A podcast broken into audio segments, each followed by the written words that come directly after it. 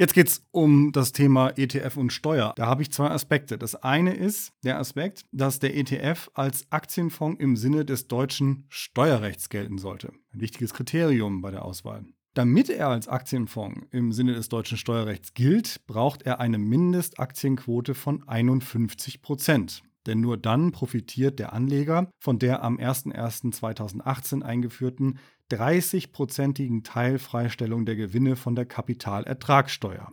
Ja, das mutet eigentlich ja wie eine Selbstverständlichkeit an. Wie soll denn ein ETF, der einen Aktienindex durch physische Replikation abbildet oder eben optimiertes Sampling, wie soll der denn keine Mindestaktienquote von 51 Prozent aufweisen? Tatsächlich aber muss man manchmal schon sehr tief in den Verkaufsprospekten wühlen, um die Info zu finden. Die Gründe für diese Ungewissheit konnte ich ehrlich gesagt nicht befriedigend erforschen. Nach meinem Eindruck bemühen sich die Anbieter jedoch, ihre ETFs in dieser Hinsicht für deutsche Anleger zu strukturieren. Trotzdem ein etwas unangenehmer Unsicherheitsfaktor, aber auch wie immer kein Drama.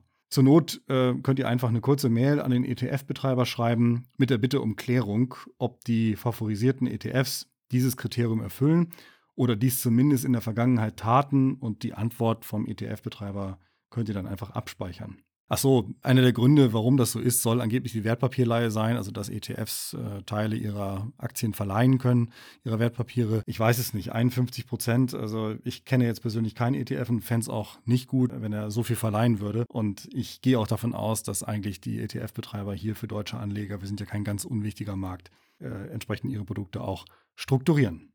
Ja, es handelt sich hier wie bei allen Steuerthemen natürlich um ein vom Gesetzgeber abhängiges Kriterium. Äh, deswegen solltet ihr, wenn ihr euch den ETFs auswählt, ähm, vorab prüfen, inwiefern es zum Zeitpunkt eures Investments noch gültig ist. Das war das erste Kriterium bei der Frage, äh, welche Steuern zahlt der ETF selbst eigentlich und worauf solltet ihr achten. Also er sollte als Aktienfonds im Sinne des deutschen Steuerrechts gelten, um dann eben diese Teilfreistellung zu bekommen, sodass ihr weniger Steuern zahlen müsst.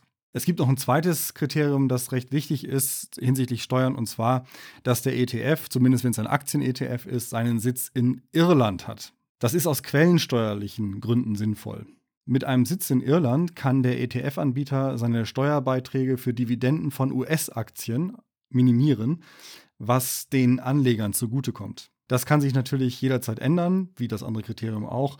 Und für Anleihe- und Swap-ETFs ist dieses Kriterium schon heute irrelevant. Doch möglicherweise gibt es ja dann irgendwann, wenn ihr investiert, ein neues äh, zu präferierendes Fonddomizil. Am besten auch hier wieder, ihr recherchiert diesen Punkt bei eurer Auswahl. Ich kann immer nur das angeben, was zum Zeitpunkt der Erstellung meines Buches Altersvorsorge mit ETFs, da steht das nämlich auch nochmal alles drin, oder eben dieses Podcasts gültig ist. Das waren die beiden Aspekte, die ihr bei der ETF-Auswahl hinsichtlich der steuerlichen Behandlung berücksichtigen müsst. Ich hoffe, ihr macht was aus den Informationen, habt eine gute Zeit an der Börse. Bis demnächst und tschüss.